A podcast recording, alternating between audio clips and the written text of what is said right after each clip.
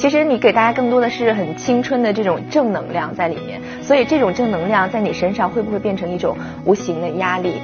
压力是会有的，但是我其实挺满意的自己的，自己可以带给这种正能量去帮助大家，可以让大家看到一个正能量的我，然后大家觉得就会说，哇，你看他一个小孩为什么怎么怎么样，然后就会觉得自己啊去呃跟着一块正能量，我觉得是一个非常好的一个循环式的一个作用感觉。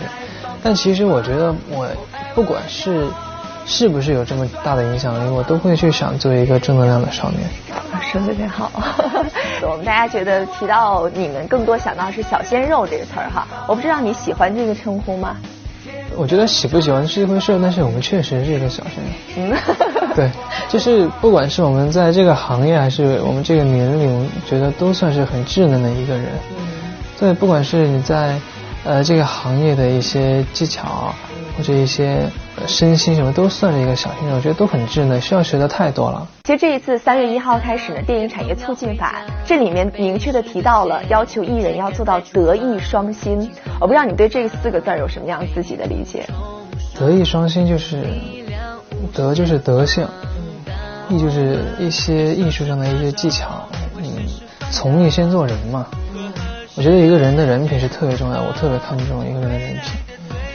对，所以，呃，对我来讲，就是我觉得德是一个先先提条件，我觉得必须把一个人的德性给做好，啊，先做先学做人，再学再再从艺，是这样的。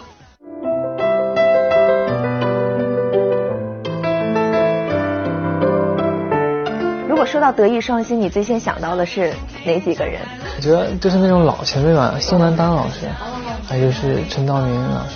嗯，他们也是你的行业的标杆和榜样嘛。对对对，太棒了，就是太厉害他们了。其实说到德艺双馨啊，呃，可能大家觉得这个词儿距离小鲜肉有一定的距离哈，但是你觉得小鲜肉是不是也应该用这个德艺双馨来作为自己的一个更高的一个要求和目标？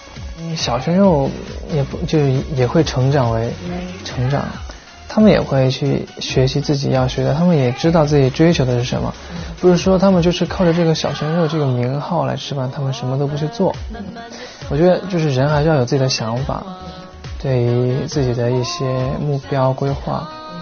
对，所以我觉得小鲜肉他们始终也会成长成一种嗯成熟的人。对，至少我来讲会，呃，会去嗯往这个标杆上靠。